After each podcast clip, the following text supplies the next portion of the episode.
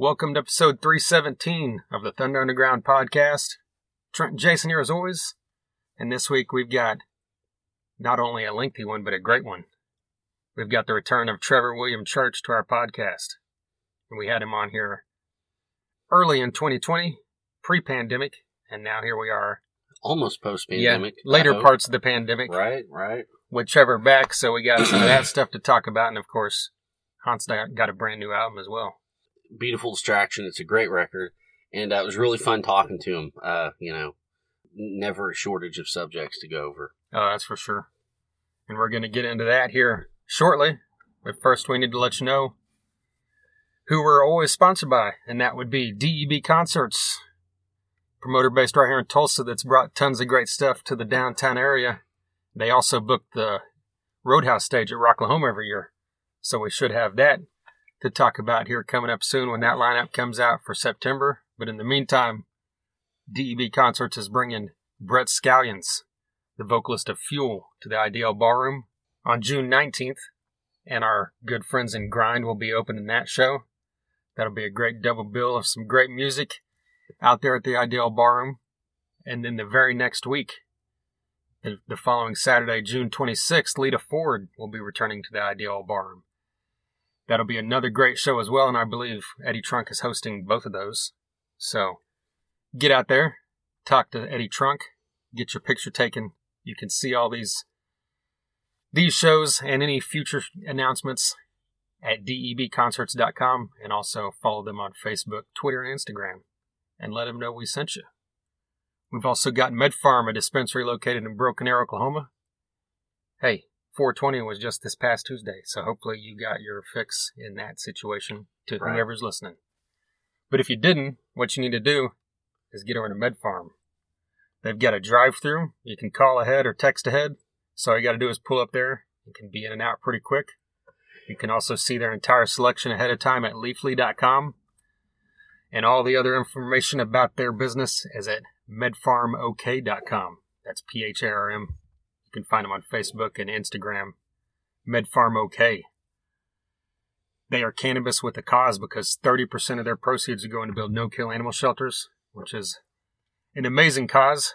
That means almost a third of what they sell, the profits are going to to build these no-kill animal shelters. So that's a major reason, to, another major reason to support these guys. And finally, if you mention that you heard about them on Thunder Underground, they'll give you 10% off your first order, which is very cool as well. Follow them on their socials because they're always running other orders as well. And a huge thank you to MedPharm. We've also got Sunset Tattoo right here in Midtown Tulsa. Jake Thompson does some amazing work. You can see all of that at Sunset Tattoo Tulsa on Facebook and Sunset Tattoo Tulsa on Instagram. If you get a hold of him ahead of time, you can set up a time to give him a call or go see him in person to talk about what work you need to have done. I've had work done from him, and I'm very happy with it. We know other people that have. Maybe Jason will be soon. We don't know. Someday soon. Yeah. He's going to get the cover of Pyromania tattooed on his back. It's I can't. fucking great. I, I, can't wait. That target right there. Right, right. Yeah. Totally. But Jake's tattoos are done good and proper. He's state licensed and he is mother approved. If you've ever met Jake Thompson in person, you will know that 100% that that man is 100 that that man is mother approved. So get over to Sunset Tattoo Tulsa and tell them we sent you. Finally, we've got Hella Hot Hot Sauce, a company located out of the San Francisco Bay Area. They make small batch artisan hot sauces. You can see the entire line at hellahothot.sauce.com. Their socials their Facebook and Instagram are also Hella Hot Hot Sauce. They do collaborations with some metal artists, in fact, that we've had on this podcast. They've got a sauce called Brain Jerk with Ghoul. Digestor from Ghoul was on this podcast. And they've also got a sauce with Florida Frank, the guitarist for Hatebreed. Florida Frank has been on here as well. That sauce is called Florida Frank's Florida Heat. And that stuff's really good but it's really damn hot. This isn't the hella hot is not a joke. Give these guys a a follow. Buy you some stuff if you're out there on the West Coast. You can buy it in stores anywhere else. You can buy it online and have it shipped to you. A huge thank you to Hella Hot Hot Sauce. All right. So before we get into this Haunt, I don't think there's you know this is so long we're not going to go into much other stuff, but no, huh? Other than the new uh Third Eye Blind song came out last Friday, and I know you're pumped. God, I didn't. I, you surely you're joking. Uh, yeah, I just made up a random '90s Uh, band. Sorry. Yeah, right. right. but anyways, yes, Haunt. Uh, you know, the brainchild of Trevor Church. Um, I, I think probably the only thing I would add is uh, since this interview, um, you know, he talked about Andy and Andy joining him um, in the touring lineup. Well, he's posted a picture. Uh, that, yeah. So, um, you know, check that out and see kind of the new lineup. And they're still looking for a bass player, so that's cool. And uh, you know, I, I really like what he's doing with Beautiful Distraction and kind of where his songwriting is going and with the synths and stuff. That's really adding a lot. And uh, you know, I think um, the, the the vision. I think the vision becomes clearer with every release that he does. And uh, this is just Beautiful Distraction is just a great record. Great, great record. I, I can't. I don't know what else to tell you. just listen to all this that we go into. Yeah, that's that's pretty much all I'd have to say. Yeah, this band's great, and like you said, that's a great point. Is that we're seeing it develop in time because he's putting out so many releases in such a short period of time. Right. Like what was beautiful distraction, the beautiful distraction, the sixth album. Does that sound right? I, I thought he said he was at eight. Eight. Okay. I don't know. I, I, I Well, regardless, we're at six to eight albums in what five years right. since he, I mean, started the Haunt project after after Beastmaker was done, Yeah. and I mean that's that's the level that hasn't most artists don't even do eight albums in their fucking career, Yeah. and he's done it in a span of time that like Jimi Hendrix would put out all his albums, you know, or Exactly. Exactly. you know all the classic Zeppelin albums or Van Halen albums in the early days all came out really quickly, you know. But and so normally to see that, you know, we've really seen it when we went back over these artists with our every album in a row thing we do, and you you see the progression of an artist, but you have to look at it over 20, 30 years of time. Yeah. With him, you're seeing it right in front of your eyes. Right. Right. It, it's um, it's prolific. The drive is just unbelievable. He's got so much drive. It's really cool to see. Yeah, absolutely. Well, we'll tell you a short story here, real quick. Is the first thing that this uh, conversation opens up with is a lot of talk about poop and uh, bathrooms, bathrooms in Europe, especially, Right. and right. just overseas and that kind of thing. And Trevor was talking about some of that stuff. So this past week, I went to Mexico, and I think when I got there, I sent you and Jason a picture of Cabo Wabo thing, and someone else something, and the very next person I sent something to was Trevor, because I went the first bathroom I went into had the flush thing was like separate from the toilet, and it was like a foot pedal thing that was like, you know, like it wasn't just like an extra option. That was the way you flushed it. right. And I'm like, this is, you know, in my head, I'm like, this is how toilets should always be, but it just kind of went into exactly what we talked about. Yeah. And so I just yeah, sent him always this. use your foot in a public. Yeah. Yeah. and he's just like, that just seems like so much extra work for the plumber. And I'm like, yeah, but I'm not complaining to my physician right now. That's great. Yeah. But so there you go. So once you get through the first 10 or so minutes of our, our poop talk here, we'll get into the, the heart of Trevor's music. So let's jump into it. Here's Trevor William Church of Haunt.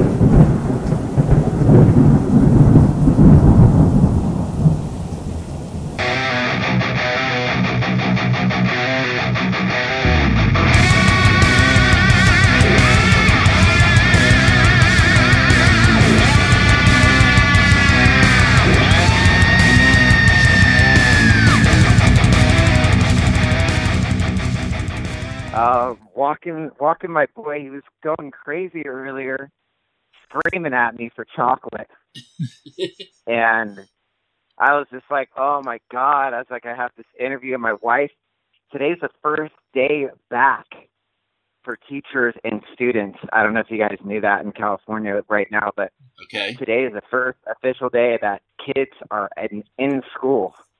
Oh, wow. So my wife is so stressed out, so she's not even home. She was supposed to be. So I'm on I'm on a little stroll right now through Fresno, What? strolling my boy. Right on. Right on. Are you taking him to get chocolate? Yeah, he's got pickles now. He's settled. oh, okay. Good. Good. He settled. He settled for pickles. I was like, oh, thank God. Like I'm like, don't eat all my chocolates because I got hella good ass Dove chocolates.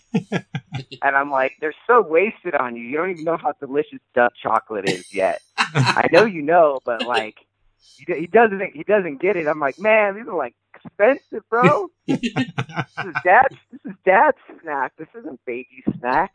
right. Soon he will know. Baby snack. Well, he's not a baby anymore, but you know, they kind of are your baby no matter what. He's technically a toddler. So. What's he like? Two now? Two or three? You know, he's going to be two in three months. Okay. So they're technically a toddler after a year. Once they're one year old, it's like boom, I guess. No longer a baby. Yeah, I think I think last time but, we talked to you, you were like leaving the doctor with him, and that was like early 2020. So he would have been like less than a year old at that point. Probably, man. It's uh, hard to say because what, what he was there for. He was born July 7th, 2019. So, um, around that time, who knows? I don't know what could have happened. He's he's a little buddy. He had a cast on for the last month, and he still has one. He got into some glass and cut his finger. Oh wow! Cut his finger so deep it nicked the bone and severed a tendon. Holy crap! I was just like, dude, and they, they full arm cast for the little guy. full arm cast for your finger, man. Can you imagine? I, I guess because when you're that small, have, yeah. yeah, they don't they don't have wrists, so the freaking thing will just fall off and fall off, and so I'm like, oh my god, he just got it off yesterday, actually. Oh wow! it's the first. It's the first time I've seen his hand in a month, man. I was like, whoa, is it still there? I'm like, I'm like, wonder what he thought. You know, you think about like the mind of a kid. It's like, you, you know, he doesn't really understand all the ways of the world yet. And here he has this hand, and then all of a sudden he has this big ass club of a cast, and he has no hand. He's like, oh, I guess this is how life is going to be now. right. You know, so it's just like, like it's like a totally different mindset than what like an adult would be like. You'd be like, mm-hmm. oh shit, man, I got fucking cast. this shit sucks baby's like, well, okay, well, this sucks. I thought I had a hand there, but I'm just gonna go on, you know. And it's it's really weird how resilient kids are and shit. And just like, oh, I'd be tore up, man, tore up emotionally. Yeah, same here. you know, I'm like, cast for a month, bro. It's kind of years of fucked up year, man. but but baby is like, well, I guess you took away my hand. I don't get it anymore. I got this weird club thing here, so. Ooh, dude, it's getting it's getting it's getting summertime. I don't know what it's like where you guys are from, but man. Yeah, we're out here in the Midwest in Oklahoma, and it's the last few weeks have been really nice. We're starting to get back into some good weather finally. Yeah, you guys get snow though. Here it's gonna we're we're about to hit the heat. Yeah. Desert heat, man. We're gonna be at like 100 degrees within maybe probably a month from now, like every day. Right. Yeah. Yeah, we're usually like late June, July is whenever we get that. But Jason's originally from California, so he knows. Uh, well, you were pretty young. But... Moved here when we were two. So oh, two. Never mind. well, you don't know shit. You don't remember two. You're resilient, and you could have your arm in a cast. right. Right. Yeah. Yeah. You would, so. you would have no emotional repercussions whatsoever. Right. Right. You're just like, I'm good, dude. Everybody's feeding me. My ass is hella white, clean. I got a fresh diaper. Like that was that life. Was I mean, imagine having to wipe your ass with your left fucking hand for a month, dude. hey, I'm left-handed, so that's natural. Well, then, okay, the other the other hand. I mean, right hand. Imagine wiping your ass with your other hand for a month. I you know. have to like relearn how to wipe your ass. Dude. Yeah. it's like a whole new ass wiping experience. You're like, oh well, okay, how how do I spread my cheek a little bit to get this fucking shit off me? Maybe there's a fucking, YouTube video like, tutorial. Dude, shitting shitting is the worst thing that like ever could have happened to man. I think it's the punishment of the fucking world. I'm just like, yeah, you feel relief, but what if you didn't even feel it anymore? Right. You That's know, it's just like you didn't have to. You're like, all right, that's, I don't have to do this this fucking deed every day. I, I agree. For the rest I of my life, I hate it it would be real nice. it reminds me of like the old Anne Rice novels where like the vampire Lestat would talk about like I think it was this book she had called Tales of the Body Thief. I was really into Anne Rice when I was like a teenager, and uh, Lestat, um, his body, his vampire body was stolen. He was in a mortal body, and he had to like shit, and he just was like, "Oh my god, this horrible, like."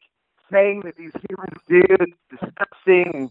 You're just like, yeah, it's the fucking worst. And and and then on when you're on the road, that's like a whole other world of just like, all right, where am I shitting today, man? Here we go.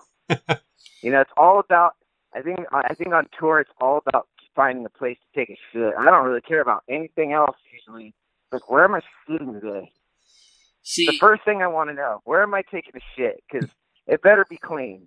I don't want to go shit in this dirty ass venue and some shit in some hostel. It's like Europe's the worst. America, like America, we're pretty. Our bathrooms are pretty pretty legit, but some of the the um like I don't know. There's some interesting type venues we played. We played some squats and stuff in Europe, and it's just like, the fuck is this? you gotta take a shit in this? Like what? And then when there's like a string hanging down from the ceiling, you're just like, what? what where am I?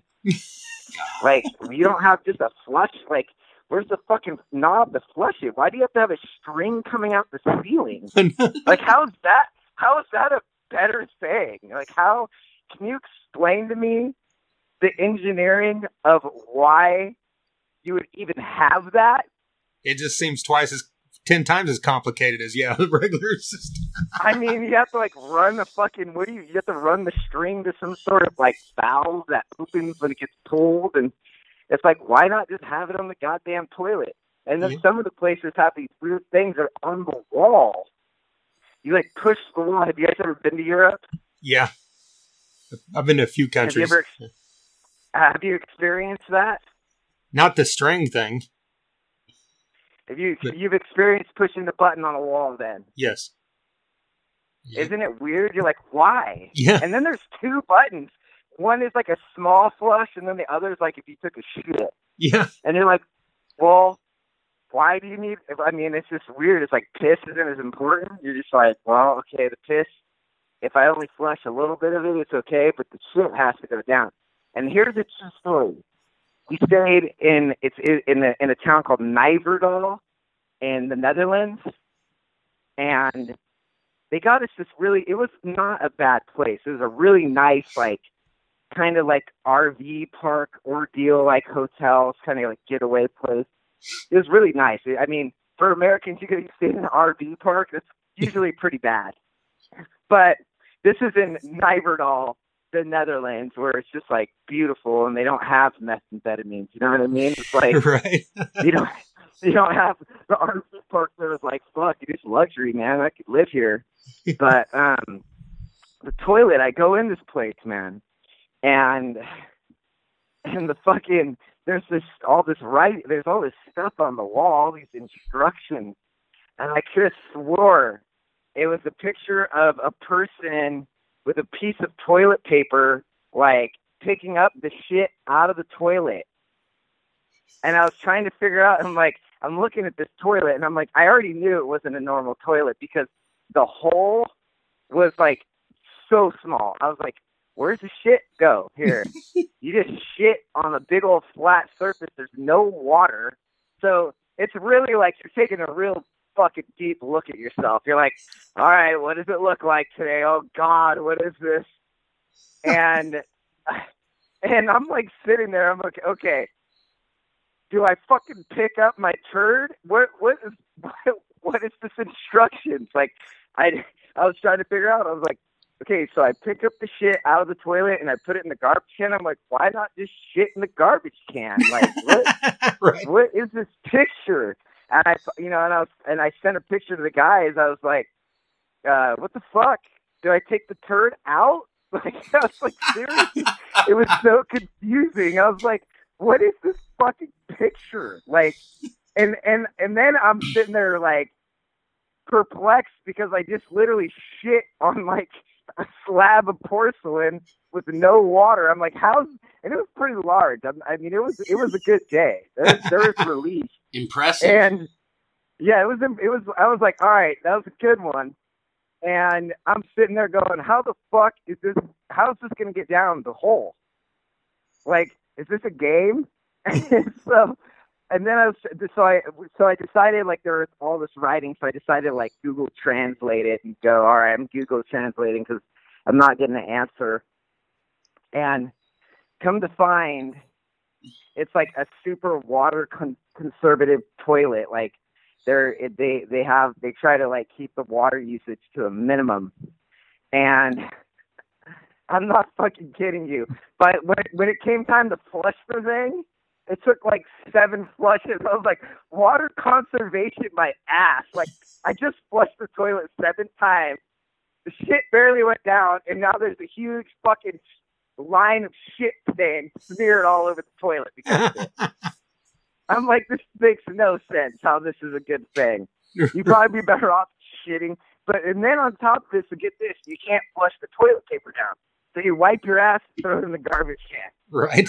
Like, my Oh, this is just we've just gone over the fucking rail of like we're, we're this is this is exactly what I don't need in my life, and um, I would never I would never ever think about buying a toilet like that because Jesus, can you imagine cleaning that thing after a month? You're right. It'd just be the whole the whole top of it would just be brown. You'd just have like a whole layer of shit on it. You're like, okay. Well, then you got to take the trash out every damn day, or else it's going to smell like shit. Mountain of mountain of shit I've accumulated, and then all the toilet paper. Oh my god! You're just like, all right, I just uh I gotta clean out. I mean, I'm bad enough. I don't know how you guys are cleaning your fucking your waste bin in your bathroom, but that's usually the last waste bin I ever look at. Right. Yeah. So, I mean, it would just be filled with shitty toilet paper. I mean that that is just embarrassing. If somebody comes over and they're like, "Oh, I gotta throw something away," and then you open it and you just see like your your fucking defecation, your gross like shit toilet paper. You're like, well, welcome to Nijverdal. yeah. Suffer for your art, man. Yeah, so that's that has that is nothing. There's nothing musical about that other than it was on the road. Right. Right. While playing while playing music has nothing to do with anything uh significant, but it's always a good story because it's one of those things that us like Americans take for granted while we're touring here, talking shit about the tour here. Oh, fucking gross gas station. And at least they, when you take a shit, you hear the pump, and then it flushes down, no problem, every time. Right. Never a problem. Never a flush issue. And you know, like in Europe, you almost have to be a fucking karate ninja to kick the fucking wall to flush it because it doesn't have your fucking I don't know about you guys, but I don't be fucking touching the flusher at a gas station. Right. Everything's done foot. Yeah. Always I use even your wipe my foot. ass with my foot if it was possible. I'd, I I would literally wipe my ass with my foot if I could do it. You know, on the road. I'm like, oh man, like touching all this stuff, and I'm gonna fucking touch my asshole right now. Well, not touch it, but get near it. And you know, uh, but it's a little, it's a little conveniences that we tend to so, you know, maybe I miss it. Maybe that's why I'm talking about it. I'm like, man, COVID, man, I've been stuck inside for like a year. Wish I could take a shit somewhere where I can flush the fucking toilet with my foot. right. you know, it's like I'm like, I can't wait, man. Can't wait for these days. Speaking of that, I mean, how how, how close do you think it's all getting to uh, you know being back full tilt again? I don't know about anything about full, but I can tell you that Right. Yeah. I had booked a tour in April, and I thought that was a realistic tour because I I know we'll probably play a little bit this year, um, I mean, I really want to go play because I had I had to get a whole new live band put together. Basically, COVID left me um, without band. Everybody kind of had their own thing that they wanted to go do in life, and it's like, hey, see you later, bye. I fired my drummer. We weren't really getting along. Never really got along that well. It's kind of Fresno's a um, really interesting place when it comes to musicians. You don't have there's not really a, a big selection, Right. and so you try to find the best here.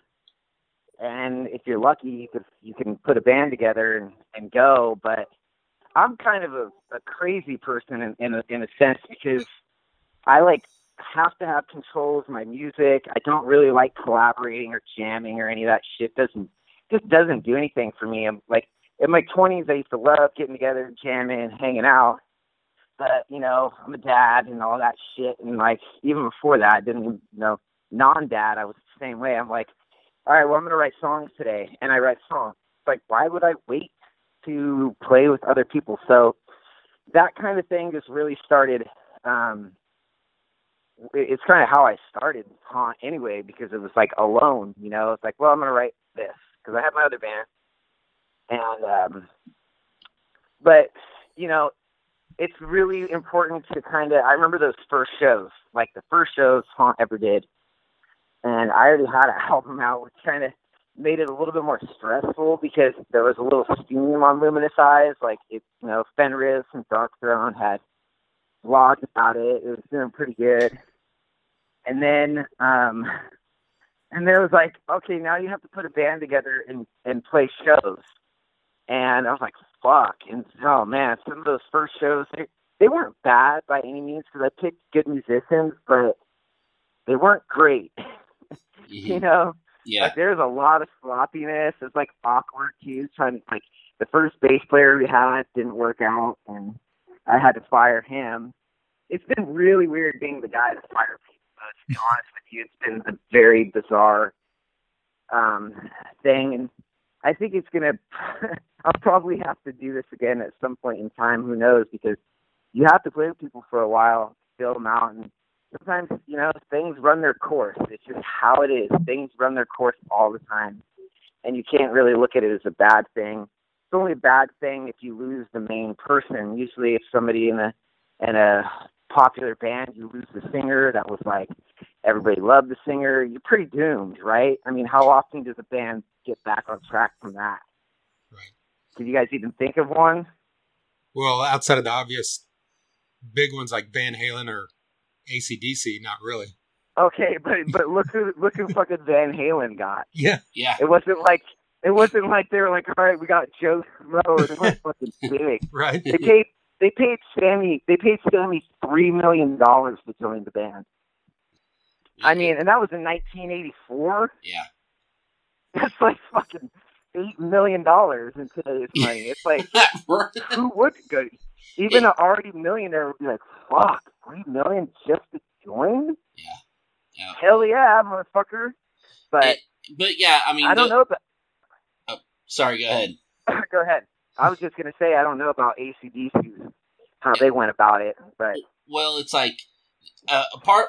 You're kind of right though. Apart from a few of the big bands that have done it, not not many. It, it's some bands never recover from from that kind of thing. never recover. It's like a it's like a thing, man. It's Yeah. like there there it, it, it's it, and then, and then there's like the other situation. It's like the Def Leppard situation, I call it, where Steve Clark dies. hmm He was like, I feel like he's the dude that had the riffs. yeah Oh yeah. He wrote the sick riffs. He put them on the fucking planet. As far as I'm concerned, they weren't shit till Steve Clark. And they, they even say that in their movie. Basically, they're like Steve Clark, just boom, the man, like just ripped and had and songs got better. Good songs were written. you hear my son? He's like going crazy right now. He's like, here, he wants to talk. He wants to get in on the conversation. He's like, okay, I hear you, Dad. Right.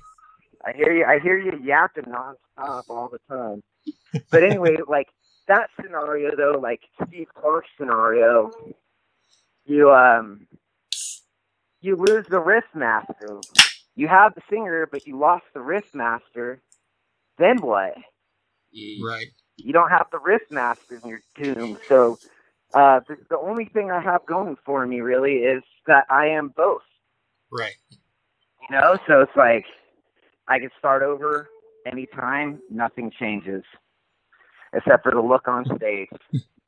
Well, from your end, would you prefer to obviously end up with a solid band of three guys that you could count on for years, or do you not mind just the rotating cast of band members with you? I honestly, I, I mean, whatever whatever arises is what I have to deal with, and that's kind of the thing. It was some weird. There's some weird shit that like really went down the Haunt that was always hard for me to kind of swallow. Is is that you know I was kind of being told like you need to put together a band, you need to have the image of a band, you have to do this, you have to do that, and I was just kind of like, okay, you know, like you, people don't like solo projects, I guess, or something of that nature. Like they just don't have as much um, notoriety or something of that nature. Mhm. So I had to kind of like base things off that, and and I I was like, okay, well I'm gonna listen to you guys, and I made I I mean, Burst into Flame. If you look on the insert, not only did Daniel not play on the album, either did Matt Wilhoit. So I got two guys that didn't even play on it on the insert, and and it continued that way. And it's, it's been very awkward for me because I'm like, well, I didn't really want to do it like that, but I was told it was the best way to go about it. So who knows? I mean, I really don't know Yeah. if that was a if that made it work better. But I mean, it allowed me to go play live, and the guys I played with at the you know when we were going, it was cool. But again, this is not you know if you if you want creativity and you want like collaboration and you want like songwriting credit, this is Haunt is not the band for you. Mhm. You feel me? Like it's just not. Right. And it never was, and I never was like, yeah, we're gonna like hang out, write music, collaborate, and like we'll have we'll party together and stuff. It just it's just not the formula of what I do. So it, it has been a little bit um been a little weird and it's been a little challenge and I I think that it would be great to have dudes I can like rely on forever. Right now I just got I have a new drummer and I have a new guitar player and they both are really good dudes, good musicians. And I think they understand well, I have the drummer for Beastmaker, Andy. I brought him back. And um he's kinda he he knows me really well, so we're actually been best friends for like the last sixteen years. So um we um hold on a second. Rex, what's wrong, buddy? What's wrong? Papa's right here. Anyway, we're strolling. He's probably getting pissed. He's like, "How long is this stroll? How long are you gonna have me in this stroller?" But um, anyway, um, he kind of already knows what's up with me and how I operate and like what what that entails, which is basically just like, you know, you got to kind of be in the Trevor show and just deal with whatever I'm doing. Just don't get in my way. Let me just let me sail the ship to where we need to go. Right. Because that's when I work the best. Is when I'm just like don't have any headaches. I don't have anybody upset. You know what I mean? Like when people start getting like kind of, you know, you could kind of start tell when things aren't going right. And I could tell things were really going right with the last live band. And I was like, all right, well, we gotta something has to change here. And I had a long talk with John, and he left. He decided to quit. And at that point, I was like, all right, well, I saw that coming. I didn't see Taylor coming. I already knew I was going to fire Wolfie and replace him with Andy, um, kind of beforehand because we had been talking about it, and I was just like, I just want to get back out on the road with you. We just, I think we just have more in common. We work hard. Like, we just have certain things where we're just like, the way that we are is, uh, you know, he doesn't drink, doesn't really party. We're kind of the same person. We kind of got on that thing with like Beastmaker. We get up early, take care of ourselves, like make sure we have the energy to perform and everything was like cool. We'd always have a smile on. Everything was rad, you know. And we didn't really have that kind of. We didn't really have that vibe with the the haunt that existed um, that everybody knows because it it just wasn't the best team and I had to put I had to put together a better team, you know? Like at the end of the day it was like okay, Trev, you need you need your you need your partner in crime, you need your best friend, and that's why I let Wolfie go. He was we were just not cut of the same cloth and I'm sure people, you know, want to know what the hell's going on, so I might as well, you know, tell people because they haven't seen it yet. And maybe a lot of people haven't seen it because they haven't seen Haunt yet, or they're just finding out about Haunt. We're a fairly new band, you know, or whatever, fairly new project, whatever you want to call it. Mm-hmm. So, um, but it's just one of those things. Things take their course. Members may come, members may go. But having Andy, I think he'll stay with me for quite a while. And I have a new guitar player. His name is also Andy. I have two Andys now. Fucking wrap that around your brain. Andy, Andy. You're just like, oh shit. Fucking Andy's everywhere. And uh so I got Andy's everywhere now. And the other Andy's a really good friend of ours. And he actually went on a Beastmaker tour with us one time, did a bunch of photography and all kinds of stuff with us. And um so and he's a great guitar player, good dude. Um I hope he stays. It's like I don't think you want anybody to leave. It's not like I wanted John or Taylor to leave. Right. It's just things kind of that you know Taylor left because he said he wanted to do his own thing and didn't see any incentive of being in haunt. And I totally get it. Like, like if you want to be like the creative outlet, the creative drive of a project, you can't be in a band with me. you know what I mean? It's like that's like like it doesn't make any sense. Like at all. It's like i always told the guys though it's like if you guys write something and it rips and it's like like haunt style bring it. You know what i mean? I never i never was like that like dictating when it comes to that.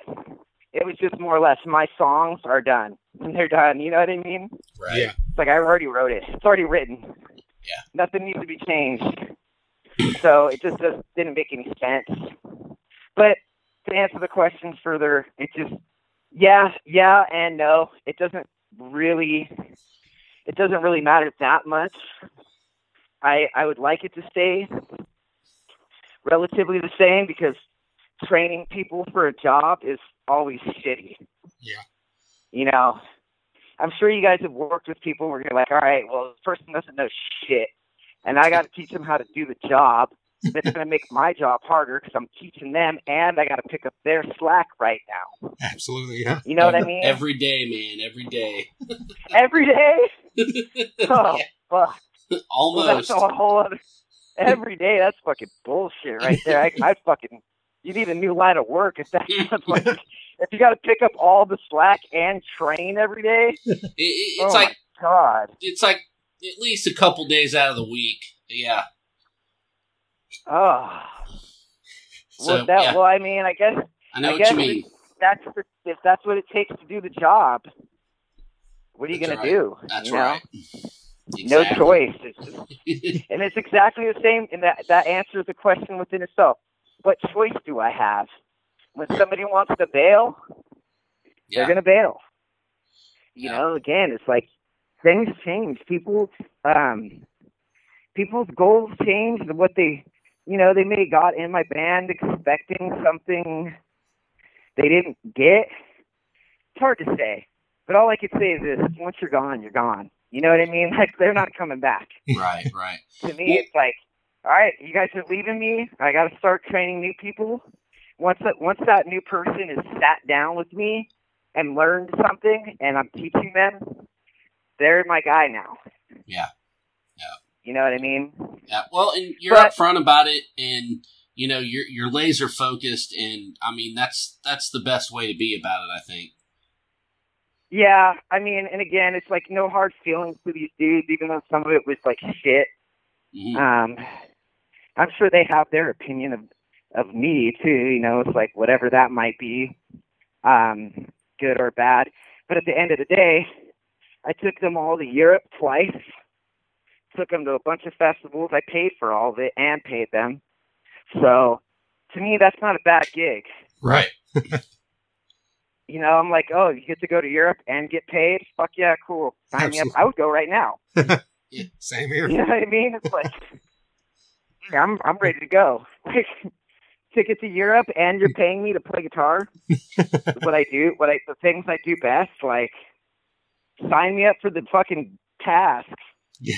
but, you know, that's that's just kind of how things you know, I didn't I didn't think it was gonna be a um um that soon because I thought everything was kind of going on the up and up and more money coming in for everybody to get paid and all that.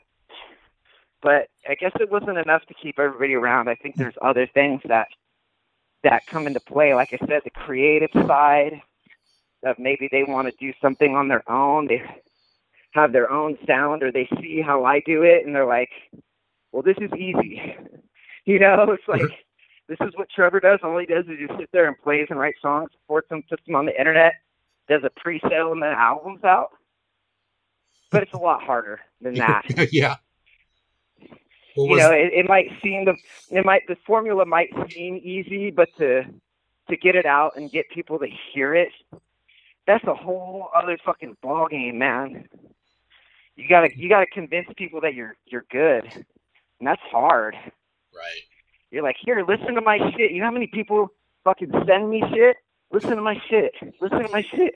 And I have this like tiny ass record label. I'm like, I'm like, dude, I cannot take on anybody's band. Like, it's impossible.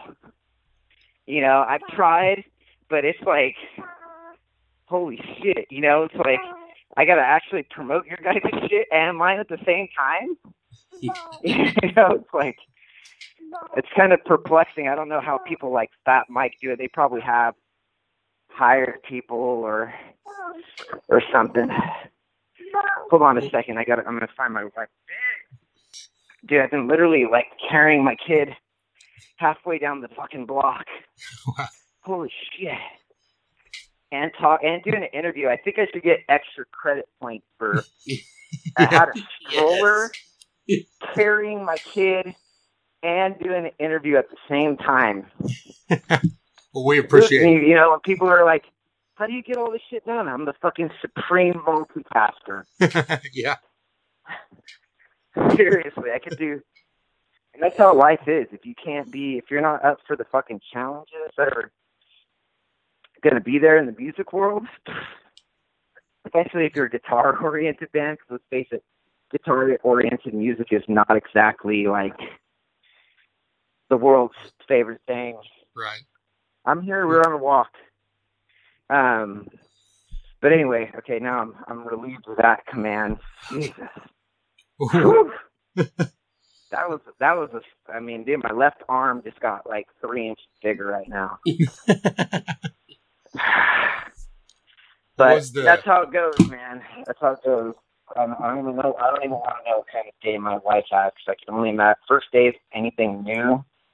She's been teaching for a long time, but like the way they're doing it, she has to be on camera for the kids that aren't in school, and Oh, like man. apparently she couldn't even move today. She had to like sit in the same spot. It's like what?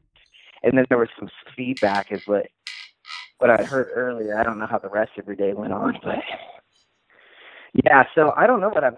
I still don't have a bass player. You know what we've done is I've hooked up my computer to my bass amp, and our set literally is like the bass just plays. We have in ear like my drummer wears in ear monitors, so he has the click track going. So we just start. He knows when to start the song, and you basically you just press space bar, and then we have bass. That's been how we've been doing it right now. But we have to we have to be sharp. I don't know that many bands are practicing right now. I've talked to a lot of bands, and nobody's really rehearsing. And you know, I've been rehearsing for like the last three months because I was like, well, all of your all the bands that are bands have bands. I have to put together a band of new people, learn new material, and um, and feel everybody out. You know, it's kind of an awkward thing. But now that I've done it, I'm like, okay, well, it could be done repeatedly if if it's going to be something that I have to deal with in the future, which I might. I mean, again, I have I have big goals for myself. Twenty album goal.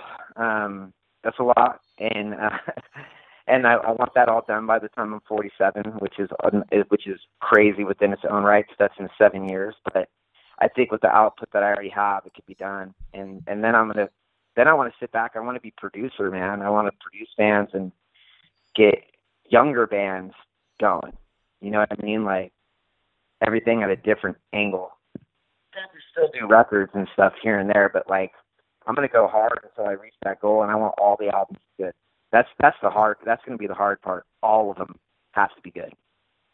Is that so? You want to? No. You have a 20 album goal just with Haunt? Is what you're saying? Yeah. Oh wow. Yeah. Well, yeah, yeah at the, at the rate you're going, you're you're on the way. I'm on the way, um, but you know, it's to keep the momentum higher. Each time I do a record, it's like has to be better. That's a big task. Yeah. You know, because I'm gonna have to do some experimentation within it, yet keep it the same. You know what I mean? Keep the core elements there, but work around it. Find new ways of of you know intros, outros, things of that nature. Maybe some structuring things. It's usually just small stuff. Little subtle changes really make a vast impact I feel like when I introduce keyboards into it, I felt like all of a sudden it like it's like okay now here's Haunt. Yeah. Right. You know, it's like it added this element that really made it its own, and then I wrote it as well, so it's kind of made it even better. You know, it's like oh wait, I could actually like, you know, have an album. I could have literally like one of these days it's gonna happen. I'm gonna remove all the guitar, and then there's a synth album hey, it's it's genius. It really yeah. is. It's like you guys think you're getting 20 albums, you're getting 40. You didn't even know. you know, it's like there's a whole other there's a whole other world to it that's like okay. And I was also um, really thinking about you know dropping instrumental record, um, not not instrumental as as the sense of uh, the the album has no vocals, but take the vocals off and have it online for people to do karaoke to. That's awesome. Or whatever. Like they could like they could they could just put it on when they're drunk with their friends, and you don't you like you know you could have a battle, better singer or whatever the fuck. But and you, you know, know they're going to film all that and put it online and spread it I, around what, even more. Yeah, dude, it, it's brilliant. And yeah. and realistically, this day and age, if everybody doesn't know how interactive I am with everybody, like I have a fan club now, and and I just really, you know, actually I've been putting all my focus into the fan club because on, on social media because it's the first time that I haven't had to deal with algorithms. Right. I don't know if you guys deal with algorithms, but I hate them. Yeah, with a, it's with a passion. Yeah, it is, and and we we really enjoy the Facebook fan group. That was one of our questions, so I'm glad he brought it up. It's it's it's awesome. Yeah, people are like hella talking and like getting. There's like a community and that's kind of was like I I you know when it w- it was mainly initially was going to be a seven inch a, a, a monthly seven inch th- or like a tr- uh, I'm sorry like a bi monthly seven inch club and then I realized like I like I started doing it and then I had then I wrote an album. I was like I can't do seven inches. Right. I could write albums in a week. Why would I do a seven inch? So I told everybody I was like that's out, but um, my friend Martin um, from Czech Republic, he he went online and started the group, and he was just like, "Hey, just be over here and, and talk with everybody, and and it'll be cool." And I start doing that, and the more I start doing it, the more I realize that like Facebook sucks for bands on their when if you have Facebook pages. It's like yeah. every time I post something, I don't even know how it's going to be engaged because certain things I feel like if I post a link to somebody's website, I get nothing, like like barely anything. Yeah. I post a picture that I have a new album coming out. It has like 700 fucking, you know, way more likes, like like way more. I'm like, well, what? how is this all different? Like, what people aren't seeing certain shit. Like, they have to click it. Like, there's so many clicks that have to happen before anybody fucking cares. Like, what's the deal? You know what I mean? And uh, having the fan club page bypasses all of that. You know, and also it's just it's just a way where people can talk, ask me questions and things. We're trying, we are trying to set up some sort of live streaming thing where we play play live from my studio. We haven't quite figured that out yet because there's still just so much to tackle. The lack of bass player.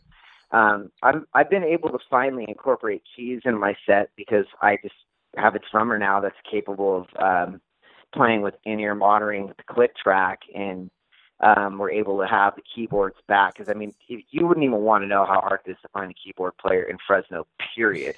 let alone one that plays heavy metal, and then one whose job lets him leave two or three months out of the year to go tour. It's like it sounds like a fucking unicorn. you know, it's like I'm looking for the fucking unicorn right now, and it's just like so and and I felt like it was such a big part of what I've been doing as I've incorporated it into everything and I can't even listen to it without keys anymore. It's like when I listen to Burst or Icarus, I'm like, Yep, I should have done keys on those. It would sound way better. you know what I mean? Yeah. It's like why didn't I think of that? Like why wasn't I prepared to make that like um leap into um synth um but the good thing is I might be one of the first ones to really do it in the in the Milwaukee scene. Um, hopefully, um, we'll probably see more people incorporating keys in it because of Haunt. You know, it really works, man. Like it really, I, I like putting it in there. It adds low end, it adds some character, and you could do, you know, you have some. Now you have like soundscape. You know, that's not just guitar. Yeah, it broadens the song yeah, I, I I don't know what you guys think, but I think it was like a wise decision to for me to when I stumbled on it. I was like, done. This uh, is great. Yeah, I mean, and I know me and Trent talked about this. You know, when you first started doing it, it it's a definite. You notice it right off the bat, and it just adds so much. And you know, especially with beautiful distraction, the new one. I mean, it's just like it was like you guys took it up another level. You took it up another level. Oh, yeah, I definitely. I think some of it, though, too, has to do with me doing the whole album alone now. Like right. before, I let people in. They weren't necessarily like really that involved in the process, but there was time spent where I had to teach. They they had to learn it or whatever. Things were, you know, um, time was time was spent with other people now there was no time spent with other people, so it really gave me the time to focus on getting it done, i.e., flashback. I got that whole thing basically written and recorded in like six weeks. It was like I was I was really happy with how that one came out as well. But I knew after I did that one, I was like, all right, I got some more new I got some more new audio equipment for my studio. And I used the re-recordings of Luminous Eyes and Mosaic Vision on one record and tuned it to what I tuned to now see and added some synth and stuff to it to really kind of experiment with what I had just got, make sure like I was like, all right, well, I'm gonna be start recording with this rig. I need to I need to learn it before I do my next record. And so uh, Flashback gave me the finances to be able to get the stuff I needed. I mean, having a studio is expensive. I mean, I'm not even to try to like, uh, not not everybody has what I have. It's pretty obvious you know, like you could come into my studio and have all the mics, I have preamps, all the name brand shit that you would see in a recording studio, minus the nice space. I mean, I have like a fucking, you know, basic room. It's not fancy. I don't need that though, you know? Right. Like that just adds to the, the glamour of the aesthetic of the place is usually like I just need a place where I can play. You know, I don't give a fuck what it looks like. It could be you know, whatever. You could have pictures of NSYNC all over the wall, and it's still be like, oh, thank God I have my own place just to sit here and noodle out ideas. Like, I'm gonna get them out, but I really tried to learn how to do the distraction. Really, like, I took more time doing the drums, um, um, especially with how I did the pre-production work of it. Um, really learn the songs, listen to them back, and then it was really quick. I did Beautiful Distraction, and even like last time, it only took me four weeks to actually like get it pretty much done. It took a little bit longer the mix, and I actually sat on it for a while because um, I just didn't really know what to do with it at that time. I was like, oh, I just put Flashback out. Let's give it a little breathing time, and then I also, um, you know, wanted to spend a little bit more time with the vocals, which ended up not taking as long, but I wanted to step it up there because that seems to be one area that I still get some criticism is my voice, and I'm just like, sorry, I don't sound like fucking Bruce Dickinson, but guess what? I have to also write this shit to be able to play guitar at the same time Right. because what is haunt without me playing the guitar? I've tried, I've thought about not playing guitar, and every time I do, I'm like, well, the guitar is me. It's like part of what I do. Like if you, I feel like if you go see a haunt show and like you have two guitar players up there and I'm just singing, like that, they're just playing covers at that point. They're not going to have the same passion as I do when I play the guitar. Right. So there's that. You know, and I think people um don't tend you know, like everything is calculated. It's like I do things very formulaic. I, I don't give a fuck. Anybody ever said I was formulaic, I'd be like, Yeah, the fuck do you think music really is? Like, I mean, it's all formula, it's all mathematical, all you have a circle of fifths, you have all these rules that and all these things that you follow as a musician. You have time signatures, all of it. It is all a formula. So I could argue with people about formulaic all day because it's just how it is, period. You can be experimental, but guess what you are when you're experimental? A lot of people don't listen to your shit. You know? that's what that's what happens when you're experimental. It's like now you gotta fucking somehow fuck, I don't like experimental music. I'll be honest with you. Like I do not like it. Like it doesn't like I, I hear noise. I, I wanna I wanna have a good time. And I think formula may if there's an F in formula and there's an F in fun. So I mean those two things like do you want to sit there and have to remember some hard ass lyrics, some like fucking long ass shit, or you want to remember three words that you can scream and you could be drunk or whatever it is that you do, and it's not that complicated. Because I'll see motherfuckers out in the crowd trying to mouth the words drunk sometimes, and you know I'm sober as shit when it comes to booze. I don't I don't ever touch liquor. So I see these people. I'm like, this motherfucker is just trying to sing along. He's trying to have a good time. I'm glad he made this music for him. you know, like this this chorus repeats itself. Like there is nothing too staggeringly uh, um, experimental or or complex complex about it. And and that's again, I, I put myself in another uh, challenge of um, you know moving on with the newer records. Like I'm gonna have to always try to outdo myself in a little way. And, and I think the way to really do that from from my experience is just keep trying to get better at what I do. You know what I mean? Like the vocals get stronger because I figure out a way to like make them sound better, or my guitar playing has got tighter, or just you know I'm thinking of new rhythms or new bridges or new intros, something that's not as is I, haven't used it as much, you know. And you could probably listen to the records. You could hear you're gonna hear big differences. Burst into Flame to Icarus, they're they're you know it started getting a little faster in Icarus. Um, and then you know you get to Mind Freeze, where I feel like that's where I really kind of figured everything out. Synth from the synth to the dance rock songs, like you know, like the Mind Freeze, do ba do ba do ba, that kind of shit. And then I got my like mid tempo, and then I got like my thrash. So you get a little bit of everything. And I I've had some criticisms about like some people are you know some critics have said um I like the arena rock shit. This fast shit is like no, you know. But then I got people fucking. It's like, it's like too. It's too all over the place. Like a lot of people just like the fast shit. They're like, oh, the fucking fast shit's the best. And it's like, well, I like doing it all because I don't really feel like I need to be the type of uh project where I need to worry about um uh what I want to write. That was part of my rule with Haunt when I left when I started working on it instead of Beastmaker was like whatever you write is what you're going to put on haunt. That's what haunt's going to be. Whatever you feel, don't be afraid. Just put yourself out there always. Like, don't shy away from something from being too poppy. Because I mean, literally, I think "Beautiful Distraction" the song is incredibly like a pop number. It's like happy. It's like it, it doesn't, you know, it's da da da da da da. You know, it's not, it's not crazy anything. It's very pop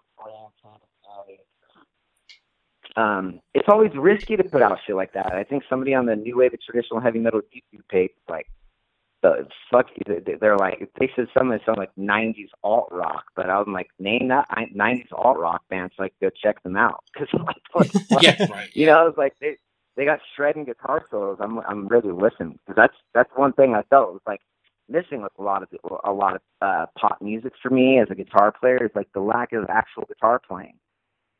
Yeah. You know, it's like you got two guitar players and one guy does barely something different, and then you have no fucking leads. Like, what is this? So, I mean, I and again, I think a lot of people just don't know shit from Shinola. So, um, you know, you always got to take music opinions very loosely, you know.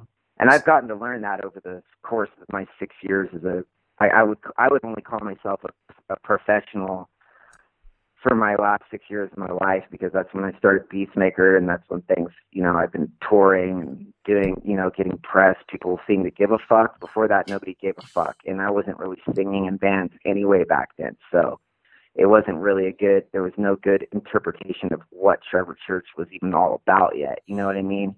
Nobody heard Trevor Church until they heard me sing, you know? That is, that was the beginning of my career. And, and since then, you know a lot of development you know there's a lot of a lot of changes and a lot of goals and a lot of weird ideas of things you know? So what you're saying is you weren't purposely trying to sound like blink 182 i like blink 182 personally. I saw so, that, that comment the other day that someone had made yeah yeah and you know um it, it to me that's not even an insult it's actually a compliment because a guy like me, I'm not your average metalhead either because I listen to a lot of different types of music, and the last thing I want to do is sound like everybody else. Right. You know, and to to incorporate other types of music into my music, and realistically, if you really think about, I, I could, I'll give you an example right now.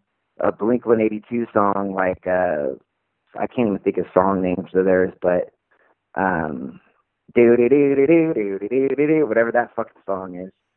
Damn it. Um, damn it. And that's that's a good album. I think that's the Enema of the State album, is it? I think. Or am I wrong? I kind of know a few of their singles, but I don't really know full albums. Okay. Well, um, anyway, you could find that same lick on the Thin Lizzy record. Yeah. yeah. Like Cowboy Song it's like kind of the same. It's way cooler. I'm not gonna get. I'm not gonna. I'm not gonna let Blink 182 have that win. But what I'm getting at is like a lot of melodies are the same. Right. Right. And people, um, oh, uh, people. There's a lot of gatekeeper types and people that really want to be opinionated about certain things that you know they may not really think as critically as I do. You know, they're not thinking like, okay, well, what exactly is a metal song. You know, what makes a song metal exactly, or what makes a person metal. Uh, Iron Maiden patch and Judas Priest patch, I don't know. You know, it's hard to really say what really that is. But one thing that I've, the one thing that I consider heavy metal, lead guitar solos. I feel like that defined heavy metal music. Right.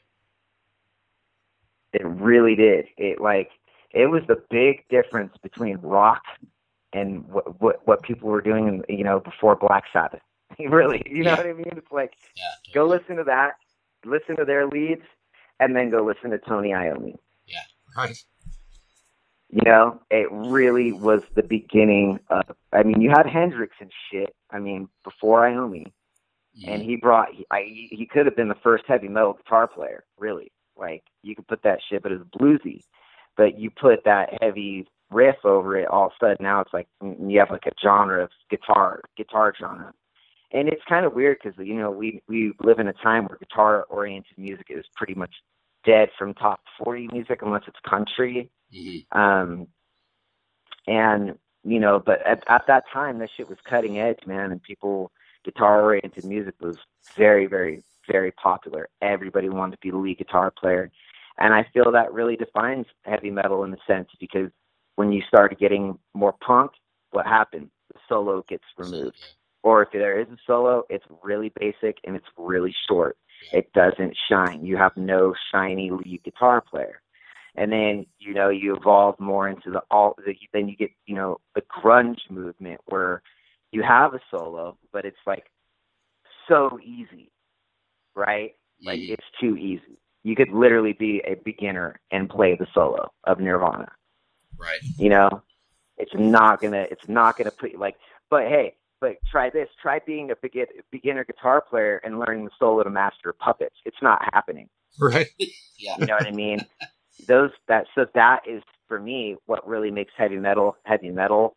So um the, you know it's- that and and also the energy and the attitude, right? But there's there's a lot of things that go into it. But when you talk about somebody being like, oh, that sounds like Blink One Eighty Two, I'm like, those motherfuckers could never play the song. It's impossible for them. It would be like they would have to go back to the drawing board to even try to play even the, the intro, like the intro riff is too complicated for them because it has more than like it has like 20 notes, and then you actually have to do arpeggios, and I, and it's like it, it could get really complicated. So, you know, I I look at it though as Blink 182.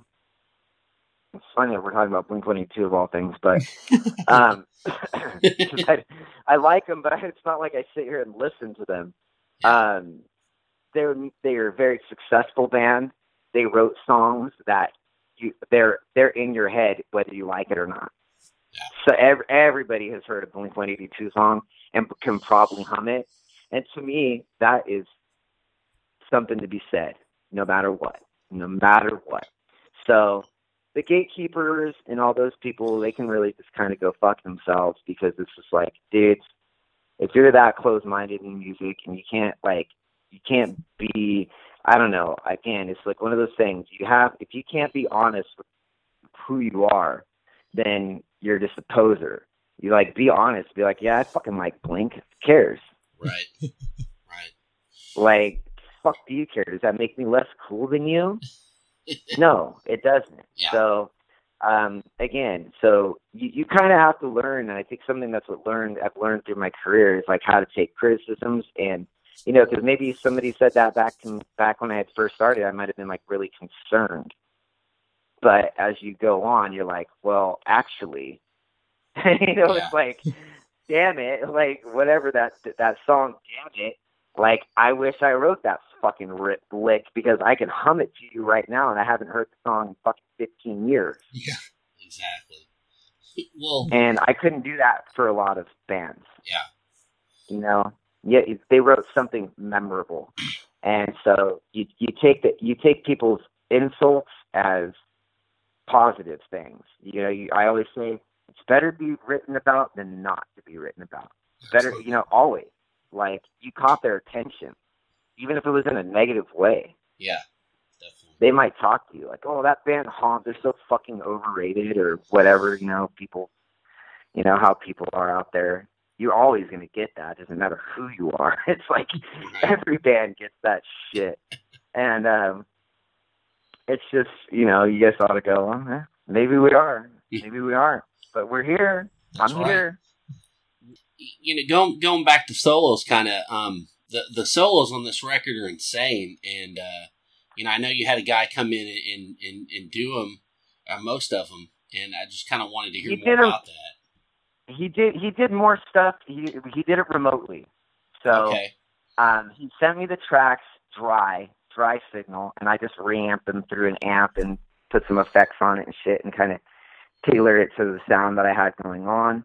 Um, his name's Philly Bibiano. He plays guitar in a band called Fortress, and if anybody has been following Haunt, knows that I did a split seven inch with them and um, I've been kind of, you know, I've recorded, I recorded the drums for their debut record that's supposed to be coming out at some point in time. But I've worked with him a lot in, you know, in his band, and I realized one of the the really key things to the future for me, something that I could look forward to, is how I have a lot of friends that are really great guitar players, mm-hmm. and I was like, you know what, it'd be cool just like even if you can't be in the band, like why not just play solo? You know, write a cool solo here. Because I do like the I like the idea of two lead guitars. That's always been kind of the key to what I do is because there's dual guitar riffs all the time. There's like it's just part of the sound. So I had to find somebody that first that I already knew, felt comfortable with, and liked, and somebody that like knows me well enough to you know even though I know there's a lot of people that probably that could say that about me because I'm really outgoing in that light of you know being friendly and whatnot. Um, Philly is just a good guitar player, good guy. We get along splendidly, and he crushed it. I gave him a couple, you know, a couple of them didn't make the cut, and I had to, I made him go back and redo them. But um, other than that, the dude is flawless. Like he really added a lot, and it's I'm gonna kind of miss him on this next one. I might have him do one solo, but um, he fucking nailed it, man. I think that he he and I together really did some some wonders for this record. Yeah, yeah, I enjoyed it. Yeah, it definitely stepped it up a lot. Like if you go back and you listen to Flashback, there's some all right stuff, and John did a couple solos on that one, and they were okay. But I mean, when I heard Philly solos, I was just like, dude, what the fuck? This guy's a monster. You know, I was just like, I had to step it up. You know what I mean? right. Like, I had to ramp up my game. I started hearing this shit, and I'm like, oh shit, Trev, go back, go back and redo that one. you know what I mean? It's like put me put me to the put me in the hot seat for a second, where it's like, oh man, dude. But again, you know, one of those things. It's like, you know, I started doing the record, and you know, he came in. He was the first person I thought of. I was, he was the first dude. I was like, you know what, dude, this guy he writes kind of Ozzy-ish style songs, and I'm definitely a huge Ozzy um, person. And I was just like, me, me and this guy are, are man. I, w- I wish he lived nearby. If he lived in Fresno, he would be the guitar player. That's right. just obvious. Like, there, he probably would say the same. He, I don't see why he wouldn't. But he lives in in you know, South Southern California, which is like four hours away. You can't be in the band. You know what I mean? Like I have to rehearse. Like you know, I'm trained. I look at I look at touring and playing as like I'm I'm going. I'm training for the Olympics. I'm not trying to just like get together for a week before a tour and like just try to hash it out. It's like fuck no. I need to be like I want my you know I'm I'm going to like all the people I interact with online. It's like I'm it's game day. I need to be fucking Jose Canseco today and hit a fucking homer. You know what I mean? It's like I don't want to be some fucking like lazy like musician that's not really you know taking it to the next level. And that's the other thing. You know, when you got a 20 album goal, taking it to the next level is what it takes to get that.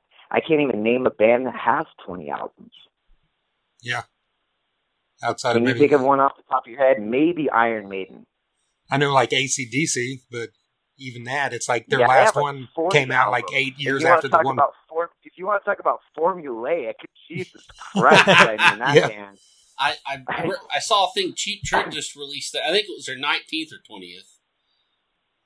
And look how long they've been around. Right, right, right.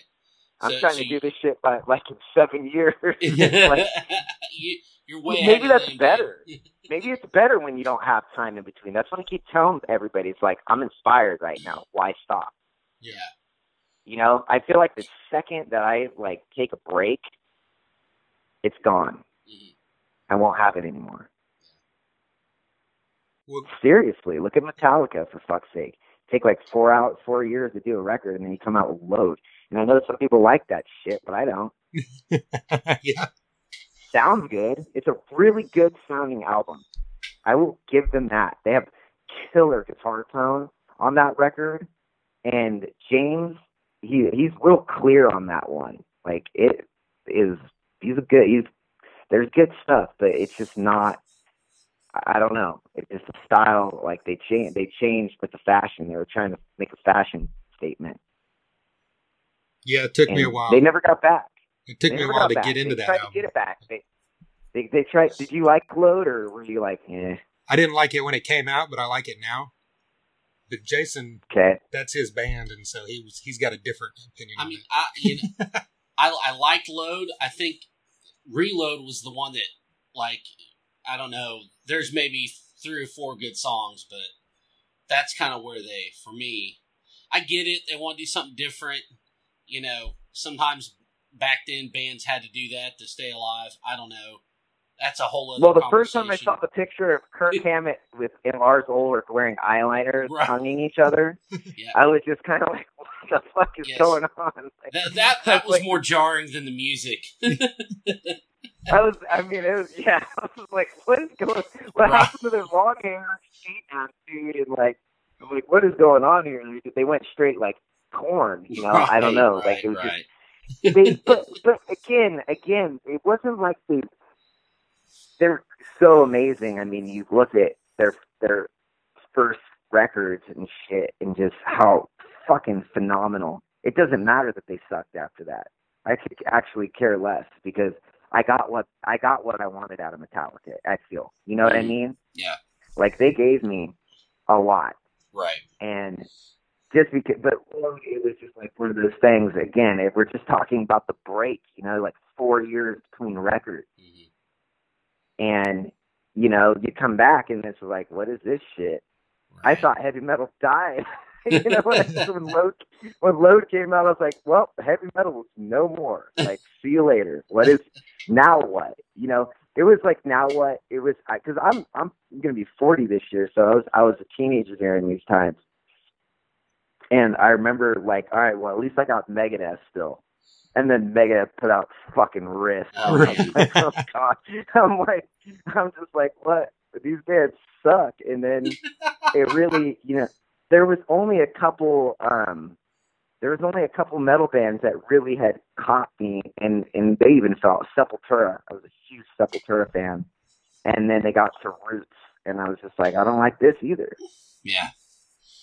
You know, I, I just wasn't feeling it. Um, and then so after that, after you know, uh, the only other band, and they kind of always just stayed really true to form is Obituary.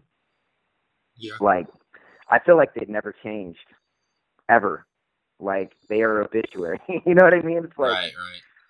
Yeah. the Yeah. vocals have been the same forever. They're like some, they've always been one of those metal bands that I always liked all the way through. They never disappointed me, but that wasn't enough to keep me interested. I got really into punk after um Metallica started sucking. I call it their suck era because it was just like I didn't even care anymore. I was just like, what am I going to do with this shit? You know, and then when they did Saint Anger, I was just like, hmm, they really. When they saw the video, I was like, "What is this?" Yeah. That's really the. That was really the the unlistenable one. it is it is intolerable. Yeah. Like it is, and it and it actually I believe it went platinum. So Yeah. congratulations to Metallica. You could literally put out a turd and have a platinum record for it. Not only sonically, not only sonically is it one of the worst sounding things I ever heard. The music's terrible on top of it. Yeah. Yep. And I'm went sure- platinum. I would agree with you on that. I will. I will. Okay, but Metallica is the greatest band that ever walked the face of the earth. exactly. So we can definitely all probably agree there that they are, no matter what, you can't help but love them, Yes. no matter what. Like I love James Hetfield. Like he is an idol to me, like no other. But do I wish he grew his hair back? I have a fucking theory, man. James grew his hair back out and didn't let Lars write any lyrics, we would have a good Metallica album. There you go. yeah. There you go. I'm all for it. and get rid of that fucking goddamn shitty guitar. Go get his old fucking Gibson back. yes. Stop stop playing stop playing new guitars. Play your fucking beater. You know, I think I think you got to be a little rugged sometimes. It's like it's cool to have new shit, but beat it up for a little bit. Get it Right. road fucking worn. There you go. Don't There change a new guitar, new guitar, every new shiny guitar all the time, man. You've got to be a little bit. Metallica was poor, like they're you know part of their fucking class back in the days. They didn't give a fuck and they looked terrible. you know, James's shoes by Master. Of, you know, I think he wore the same shoes from Kill 'Em All, the Master of Puppets. Yeah, they're before he actually up. got a new pair of shoes. And it's like he just that's that was like the steez. It was like, all right, I dig that. I dug that about them, and I feel like music needs that a little bit. You know, when you get too glam, it really like the music could suffer. Yeah, yeah, I yeah, I agree. I think there's something to be said for the the rawness of it, kind of the more organic approach. You it, you have to be living it. If you live in it, you're not fucking there, man. Like you kind of have to have that like you kind of have to have that shitty pair of shoes to really be you know, put your you can't be laced up in Tommy Hilfiger and shopping on Rodeo Boulevard and be like, "Yeah, man, I'm fucking thrash metal, bro." It ain't gonna fucking. It's it's just no, man. I mean, yeah, yeah, but no, all in the same. It's like you have to find the in between. You have to be like, all right, hey, wife. I don't know James' wife's name, but hey, I'm gonna go live in this shitty house for a little bit. I'm gonna write some songs and just it's there's just gonna be pizza boxes everywhere, and I'm just gonna get on a mission and write like a killer record. I think they're too comfortable, you know, and I don't want and I don't mean that in any negative ways. I think they're they're uh, again like they're a big inspiration to me. So I don't want anybody taking it the wrong way. It's just a it's just a per it's just perspective of uh, years of studying them. You know, I, I studied Metallica religiously. I think most heavy metal people probably was their first band they ever heard that was heavy metal. You know what I mean? Who knows? Like I, I don't I'm I'm getting a little up there, but for a lot of people, Metallica might have been the first. You know. Um, I definitely, it definitely changed my perspective, and you probably don't. No, nobody will probably really hear any Metallica influence in my music that much, but it really, um, it got me into lead guitar playing and stuff. So, um, definitely there is an, an influence to it. It just doesn't. I, I think I feel like they're too hard of a band to to kind of copy as well. Like you can't really copy Metallica. Yeah. So it's hard to be like, all right, we're gonna have a band like Metallica. Like, you you just can't. It's not possible. Right. So, you know, it's better just to have you know your own thing, and you know that's where we usually as musicians we we we we come to a narrow crossing where it's like, well, what do I have? Like, where what what's my sound gonna be? You know, like that's a tough one to find your sound. I mean, I was think about it for a minute. How do you how does a band find their sound? They just go, well, we like all these bands. That's generally the beginning of it. You know, it's like these are the bands we like. This is what we're going to sound like. But does anybody ever go, well, what can I? I want to. I don't want to be like these bands. I know there's people like that because that's how things are born. And um, you know, for me, it was a, a you know, I don't really think that there's a lot of bands that sound like Haunt per se. Um, what do you guys think? I'm, I want your opinion now. I'm putting, I'm, my, I'm interviewing you guys now. Um, no, I, I, I know what you mean. I mean that, and I think that's why I, you know, when I first heard you guys, I, I kind of glommed on so quick is because it was, it filled some kind of void. Um, it, you know, I, I, I can't, I'm, I'm not good. I'm not a good descriptive person, but the best way I can put it is it, it filled some kind of void that I was, I was missing. And, um, and then to kind of go back to what we were talking about a little bit ago is flashback and mind freeze came along with kind of the synth and the, the fuller sound. It, it really, it, it, it was like, it really came in vivid color. So, I mean, Yeah. that, that's kind of, that's kind of my, my take on, on Haunt. Well, that, that, that kind of, you know, so with that being said, it's like you're, there is, there, there are bands that are similar. You know, I've been, you know, um, Cauldron being one of them, but even though I think there is a lot of differences, uh, between the two, we definitely, I definitely uh, incorporate way more thrash in my stuff than they do. Um, I, I, that might be a California thing, you know, because like that beat do bat do bat do bat do bat. That right, is like right. That. I, I almost am. I am almost a believer that might have been invented in California at this point.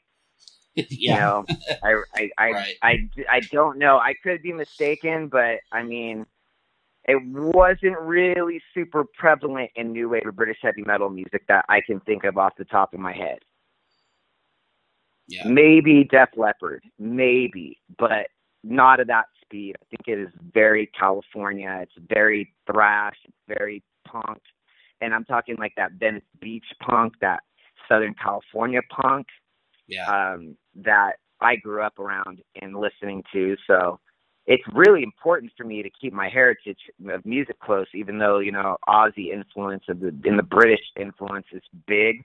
But I think rhythmically, I kind of adapt to that skate culture, and I think that's what really you know separates me from a lot is that it's just enough different to really go, well, this dude kind of figure out his own sound. And people have been saying that lately, and that's why I say that um, because it's not just my pers- my my um, outlook uh, on it, but it seems like everybody else's was like I'm starting to have this distinguishable sound of like when you hear it, you go, that's haunt.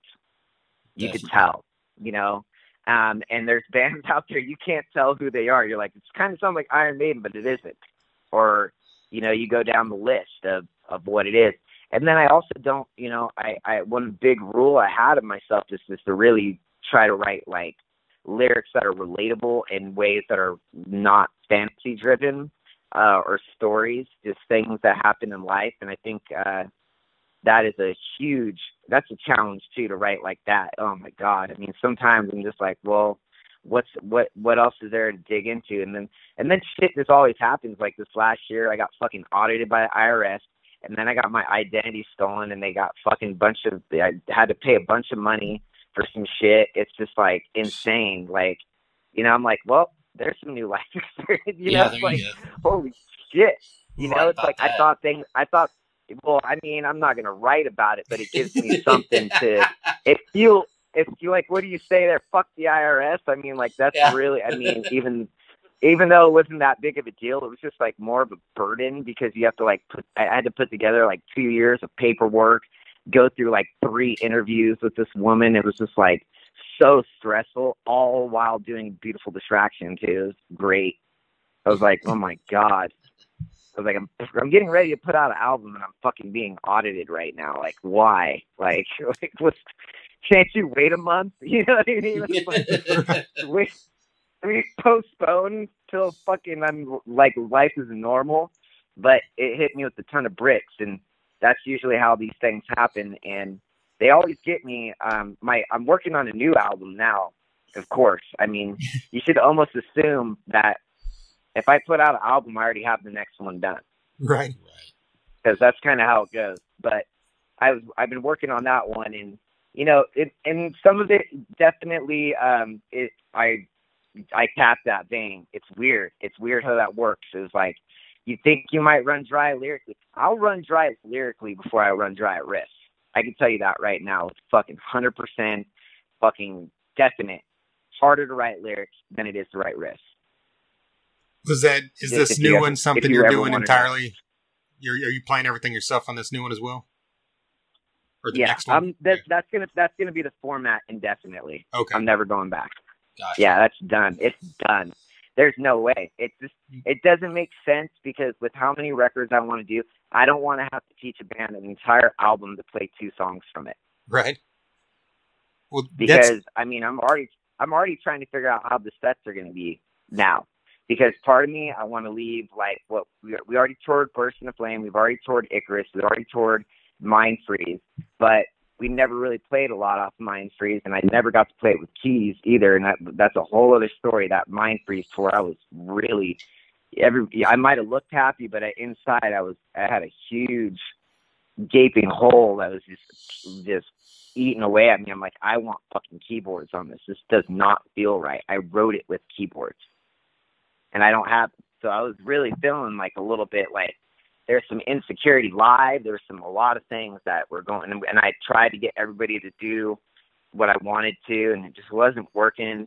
Tried to have backing tracks. It's fucking fiasco. But like, you know, it's like for me, I'm like, well, yeah, I love the songs off Burst into Flame, but I want to play new shit. Like, I'm I played all this stuff, so it's been really hard to kind of like come up with the new set. But it also kind of feels good because it's like we're doing songs that never, you know, I never played live, and with new guys, so there's no like old memory of things or anything like you know, oh, it's weird. I used to, you know, do this with John or what, you know what I mean? Like just those things that, you know, um, so it's been a real challenge trying to like figure out like how many songs per album do I actually play? You know, with all things considered. it's hard. It's like fuck. And then I have another album that'll be out in January before the first tour, which is in April. so I put out three I put out three albums that I couldn't tour.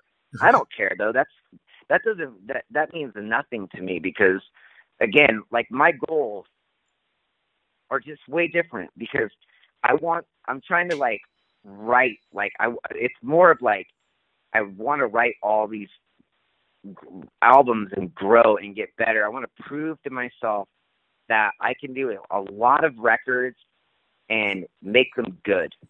Like I don't want any bullshit shit record. Like I will not even I it's not even an option for me. And I want to see if I can fucking do it. And I can tell you right now, I get in my 50s. and You know, if I do an album a year, I'll be like 56 years old. I might be too tired by then, man. yeah. I'm not fucking kidding. I mean, I, yeah. I'm it's it's real. I'm 40 and I'm already like, man, you know, it's it's you know, you start to really feel the you know you know I've been playing guitar every day for for years, bass, drums.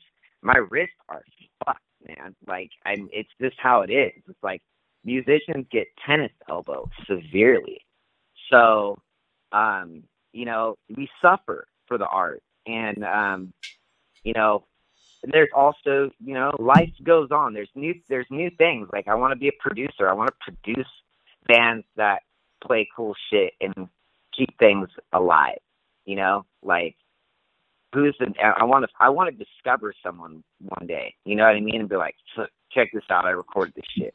Yeah.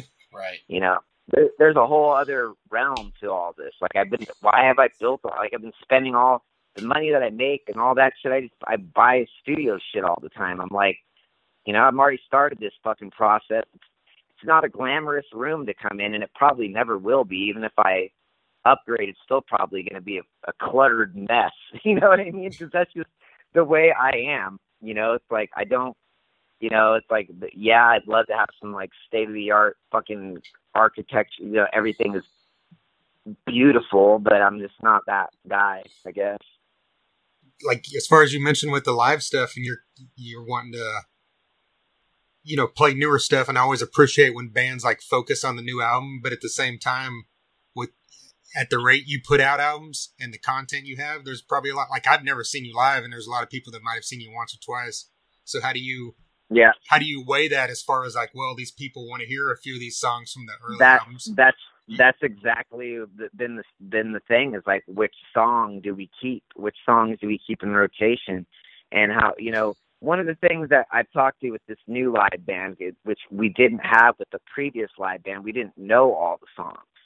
And one of the things that has been really important now is we're trying to we're trying to know it all trying so and part of that in in doing that at least trying to, you find out which ones feel the best live, and that's pretty much how I'm going to pick them. Is by which one has the best feel to it, and just always, you know, there's always room in your set for your old shit. It's just how it is. So, you know, you're always going to get something off Burst.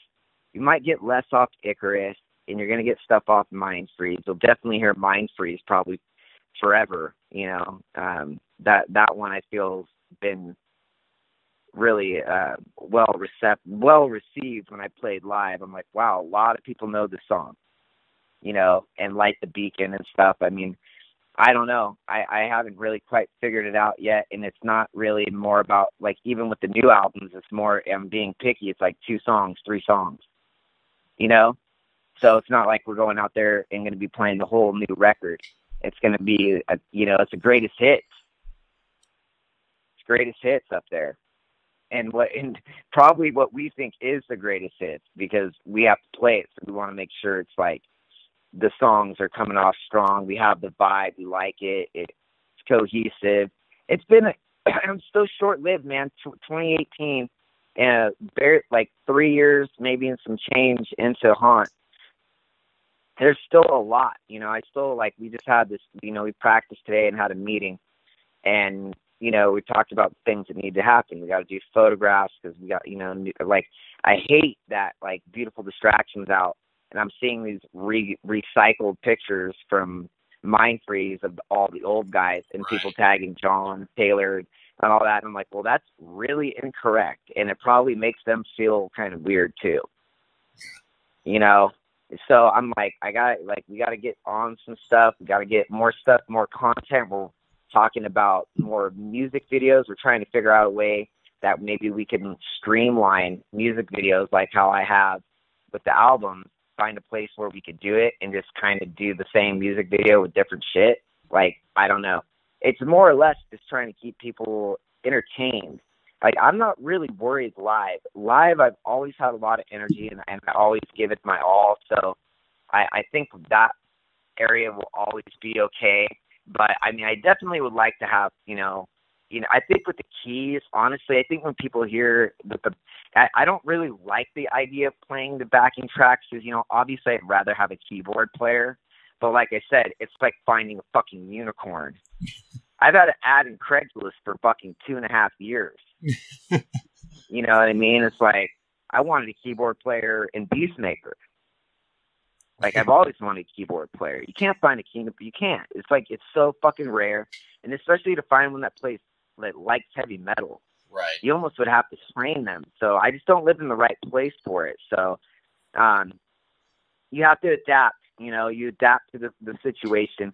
And I think when people hear Haunt with the keyboards, how it's supposed to sound, it actually already up the production of the live show right out the gate because it's all there now. You know, it's like when we were playing Light the Beacon without the fucking intro. Dang, dang. I hated it. How could you not have the fucking little John Carpenter intro? right. You know? it's like every time we fucking went into it, I was just like, well, that's missing. You know, it's like at least when if, if you know people know what's gonna happen with the hear down, down, down, down, down, down. You know what I mean? It has so much more energy and more impact, and and so I think it's a good thing you know, I always look at things like this too.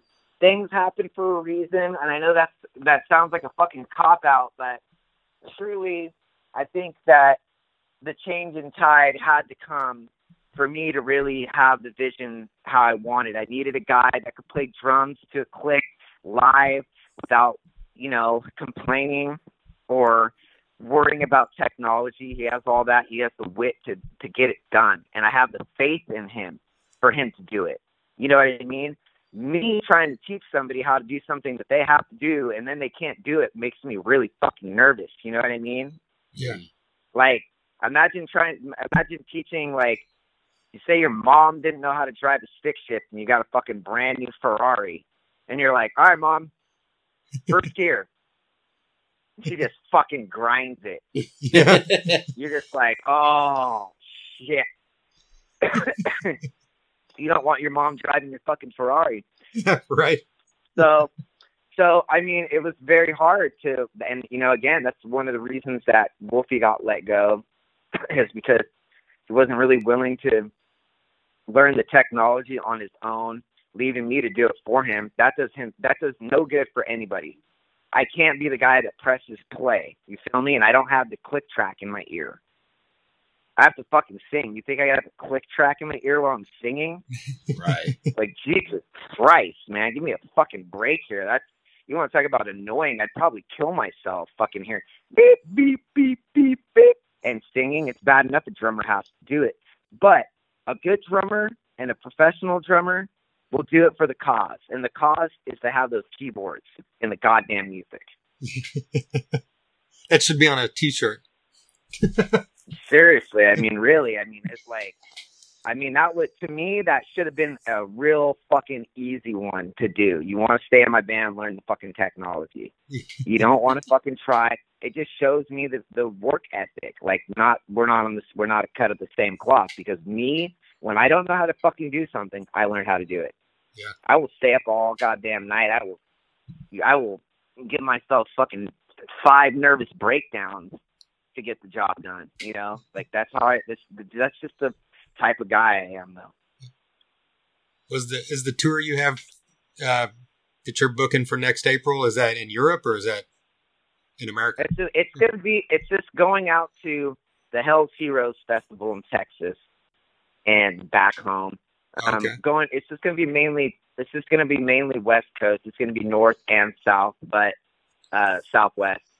um, but I think it's a good that? start. It's a good start because I mean, really, is the world is the world really open to things? Nothing's normal right now, man. I mean, look what just happened in Minnesota again. We're like back at square one. Yeah, yeah.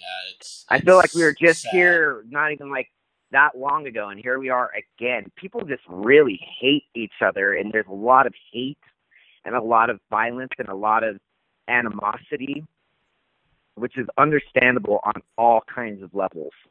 Um, so it's it's a really tough thing to really like go. Oh yeah, shows are coming back. Everything's going to be fine. Shows are you know June fifteenth, California is open. Now we also have to remember that this is a global pandemic, and just because the United States is seeing a vaccine, if we don't fucking vaccinate the entire globe, we're gonna have super variants. We're gonna have all these things, and we're gonna be back here again. Yeah. So it's like I I don't know, man. I I I, I look at it in all kinds of different ways, and um, yeah, we're at the we're at the tail end. We're seeing the light at the end of the tunnel, but who fucking knows? And um, I'd love to say that we're gonna go go out and do like a full U.S. tour, and I'd planned that actually, and that tour fell through. Um, so that one's out, but it, it will be something that will be done. There's no way that um, it's not going to happen. It's just a matter of uh, when. You know what I mean? When is it going to fucking take place? And hopefully soon. I mean, 2022. It seems, you know, sadly, seems the most realistic. Yeah. Wouldn't you guys say? I mean, like, what what's going on in Oklahoma? Uh, Oklahoma, it's kind of it's been more open than most states for a, a bit now. I mean, but yeah, but you guys, how many fucking bands are touring through that you like? oh, not. I mean, it's happened here or there, like one or two, but not not at all. Yeah, I mean, it- it- Yeah. there's nothing, yeah, to write home about, and I mean, uh, you know, it's they're going to open it back up April 30th, uh, but I, I think everyone's still going to kind of do their own thing. You know, a lot of people wear masks, a lot of people don't, and I think I don't really want to play. while. I don't really want to play super social distance shows. To be Yeah, honest, I, I get that Like- totally. Yeah, it, it's kind of weird. I, I- it has to be. and and that's why I'm like more like April uh, 2022, and I still think there will be social distancing. Yeah, But I think by that time, nobody's going to give a fuck about it anymore if things are going correct.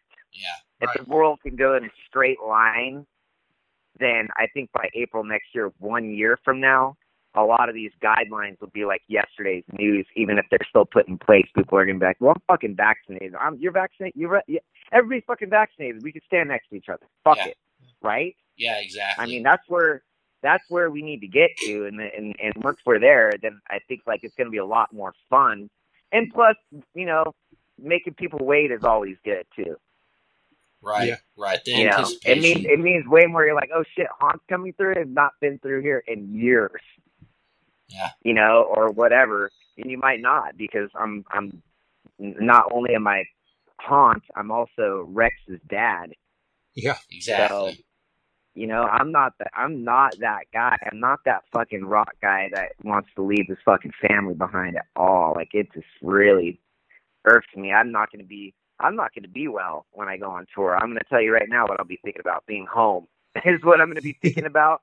until I hit the stage. When I hit the stage, it's all about rock and roll. But when I'm just sitting in the van or driving or sitting in my hotel room, be wishing I was at home. You know, Yeah. Yeah, especially since I don't party. There's nothing to dull the pain. I'll be really actually thinking about it. yeah, You know, like my little dude doesn't have his dad right now, and I'm out here just like. But hopefully one day, you know what I'll end up doing is I'll be like Eddie Van Halen. I'll fire my bassist and then have my son come in. Bingo. yeah, I mean, I'm talking like if he's ten and he can play my shit. Uh, yeah, he's homeschooled now, dude. He's going on tour. I'm like, let's just go, dude. I'll teach you. We, you know, there's there's life lessons you learn on the road, and you could be a doctor later in your life or whatever you want to be if you don't want to be a musician. But let's rock out, you know. yeah. I mean, yeah, that's a, a cool thing that, but you know, almost everybody doesn't get the chance to do. You know, so I there's no way that he's not going to be musical. My whole fucking family is. It's just in our blood. Like it's just. You, if if you don't play one thing, you're playing the other. yeah, If you don't play, you sing good. That's kind of how the how the, the story goes in my family. You know, so it's kind of a weird thing. So you need to get to a point to where you can record a song that has your son on it when he's old enough, and has your dad on it, and have three generations. I, you know, I've been really thinking about my dad a lot lately about getting him on this next one or get. I, the problem is, is I just think his arthritis is too bad to play fast anymore. It sounds terrible to laugh about, but fuck, dude, he's seventy five. I don't know if he could do it. Right? I seriously don't know if he's up because I play all the fucking time. It's like he's gonna have to come in up up against me right now, even though at one time he was the, one of the greatest in the world. Right. He now he has to fucking go up against his son that practices every day yeah, and doesn't have severe arthritis either. You know what I mean? Yeah. Like he doesn't, it, dude. It ain't, it ain't, it ain't good for him. But I, you know, I, you know, I want him to be more involved, and we've been doing a lot of stuff. Where you know, my dad has a book coming out. I, I helped him orchestrate with Martin Popoff. I don't know if you guys are familiar with that. yeah, Martin Popoff, Yes. a um, great writer journalist uh, for heavy metal music, and um, he's writing my dad's memoir of sort. And I I orchestrated the whole thing. And I have a big job to do this year with getting all the photos together, getting the, you know, obviously I'm gonna have the art done for the cover, you know, probably haunt style of of of things. Uh, make sure it looks real fucking cool. Um, and you know, I I think it would be cool to have my dad in on a song and maybe you you know i i really honestly I, w- I hope my dad lives long enough to where all three of us could be on the song a song together Yeah. like i hope rex is is better than me you know like really it's like i i i'm i have you know maybe he'll fucking destroy me musically who knows yeah. That's what I most people want all- from their kids, right? dude, I did not have all this shit growing up. My dad didn't have a recording studio. Like this kid has so much musical shit that like how could you not play? It's just Right. destiny. Like he will play even if he doesn't want to, and not because I force him, just because it's here. You know what I mean? It's like he's already grabbing. Dude, he gets on the drum set. He's so small. He's only two, barely not even two yet, and he he knows what the kick drum does. He sits there on the beater. He can't can't really reach the snare drum and the kick drum at the same time, but he's already aware. you know, he knows. He knows what they do. So he knows guitar stuff too. But obviously, you're too small that age. But he sees me doing it. He it, it's just you know you, you end up being a little bit like your parents, no matter if you want to or not. Yeah, It's just kind of human nature to where it's like you're like, oh shit, I'm becoming my parents. Everybody, even though you, even you, even during your rebellion teen years, when you think you're not being like your parents, you probably are.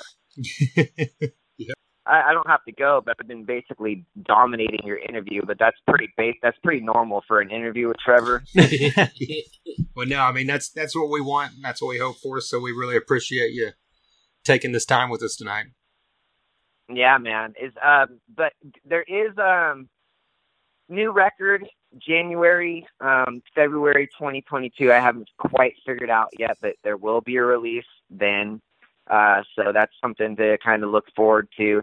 I think it's going to be the best record I've ever done. Period. I don't think I will ever be able to match it. I hope I hope I can, but um, I have some really good riffs on the side right now that I'm I'm like, okay, well these are all contenders, but until I put lyrics on them and finish them up, this is going to be a really good record, and I'm really excited about it. And I can, I don't really know about guest guitar players yet, but I think that might start becoming a thing for me.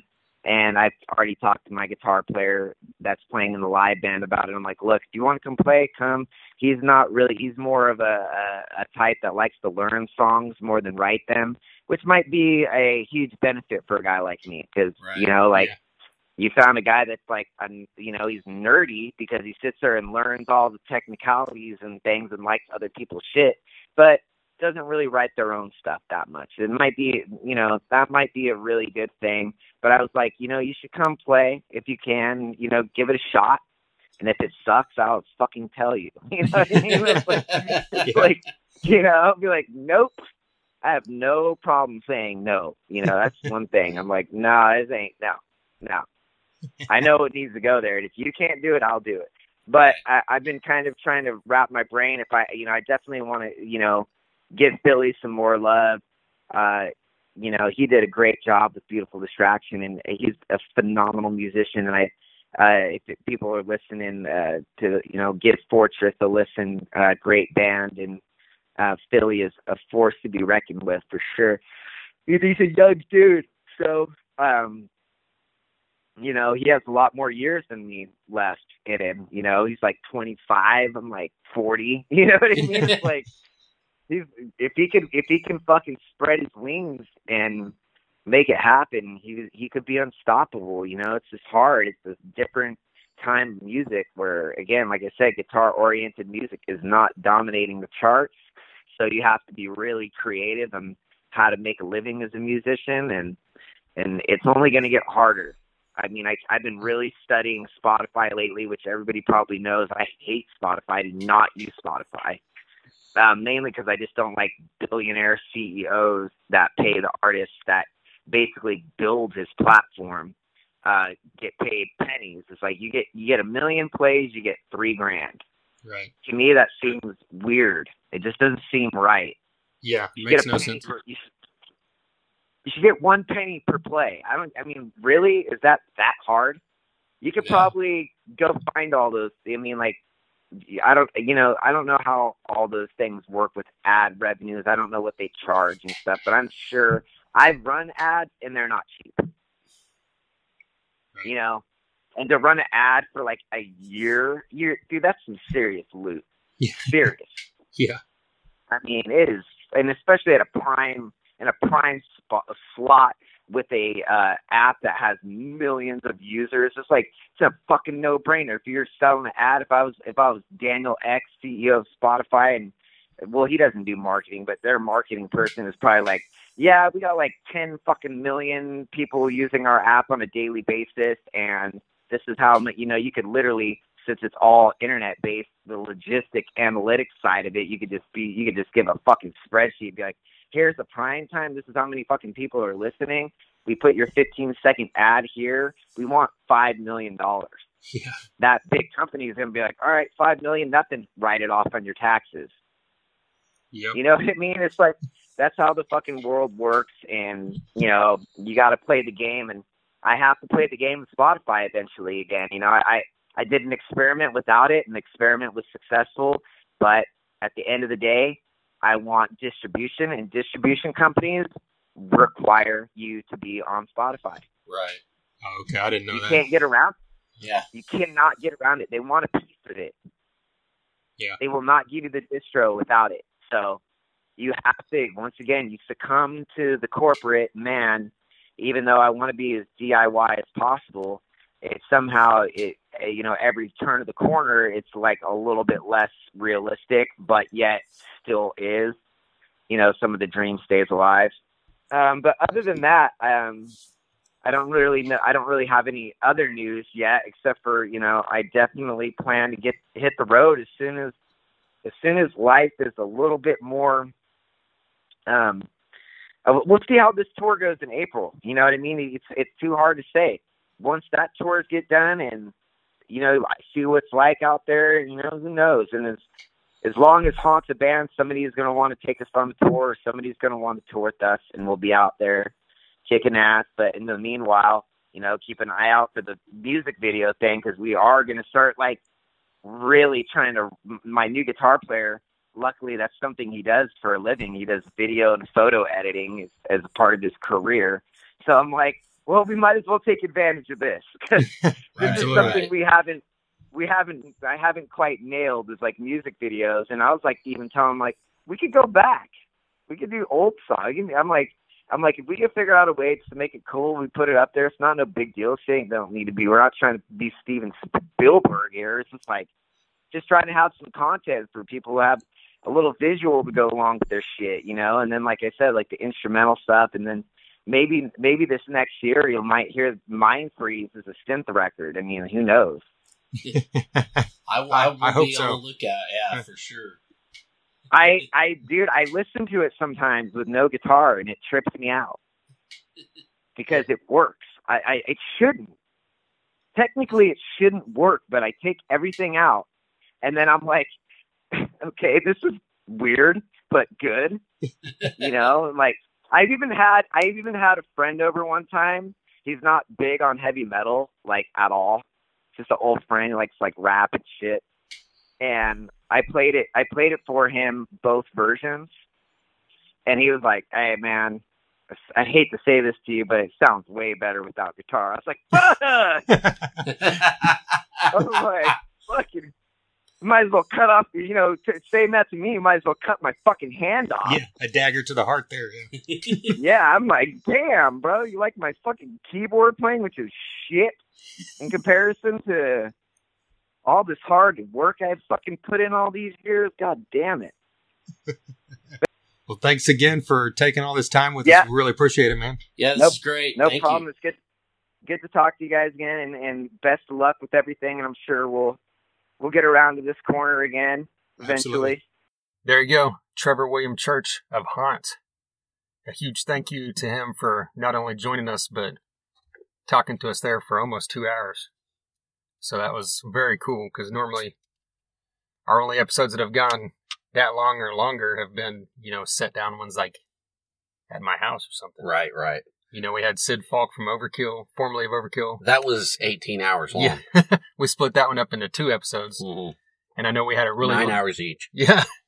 We had a really long one with uh, Travis Davis one time and some of our other ones we've done on our own, like the best of in the years and that kind of thing. But to sit down and talk to a guy like this, that's you know, in the grand scheme of our lives as far as music goes, he's relatively new to us. You know, the last few years, right? And I talk to him about all the stuff he's got going on. After you kind of turned me on to him, and I know you became a massive fan, and so have I. So. Right? Yeah, I remember. I'd kind of heard the name Haunt, but I wasn't really sure. But then when we had Erik Kluiber on, and okay. he was he was telling us, "You guys got to check out Haunt." Oh, and really? that was that was when I did, and I was like, "Holy shit!" Okay, I forgot that that happened. Okay, yeah, that was so. You have Erik Kluiber to thank for that. There you go, people. If you're not familiar with Erik Kluiber, he's a phenomenal guitarist. He's part of Void Vader, formerly a part of Iron Ironite, Gypsy Hawk, White Wizzard. All kinds of great stuff from Erik Kluiber to check out. He also put out the No Legacy vinyl comp- compilation of a lot of bands from that California area, just like Void Vader and Haunt are. So that's something else to check out. And he's been on this podcast twice. So is Trevor now, and his last time was episode 247. If you want to check that out, exactly 70 episodes ago. So glad to have Trevor back and talk about the new album and the album he's got coming in 2022 and beyond. So I'm sure we'll have him back on here another day. I hope so. Yeah. So if this is your first time to check us out, you got a ton you can dig back through. We've had on guys from Testament, Megadeth, like I said, Overkill, Death Angel. I'm trying to think of the the metal stuff like that, but I mean we've had on like the sludgy stuff like Crowbar and Eyehategod and Superjoint, Corrosion Conformity, Clutch, guys from Killswitch Engage, Type O Negative, Life of Agony. super long list that also includes guys from Kiss and Guns N' Roses and Def Leppard and Motley Crue even. So dig back through that list. It's all at thethunderunderground.com. You can listen there. You can also find all our socials. So like us everywhere, wherever you're listening right now. Subscribe if you haven't so you don't miss any future episodes. Speaking of future episodes, we've got Jordan Griffin from Them Evils. He's the front man for Them Evils coming up very soon. We've also got a couple other things scheduled that we'll announce as soon as they happen. We've had Dirty Honey on here last week, so that's quite a bit different than Haunt, but it's all great rock and roll. So check it Right. all out. Yep. Once again, we appreciate you listening. A huge thank you goes to Trevor of Haunt, MedPharm, DEB Concerts, Sunset Tattoo, and Hell Hot Hot Sauce. And until next time. Thunder Underground, y'all.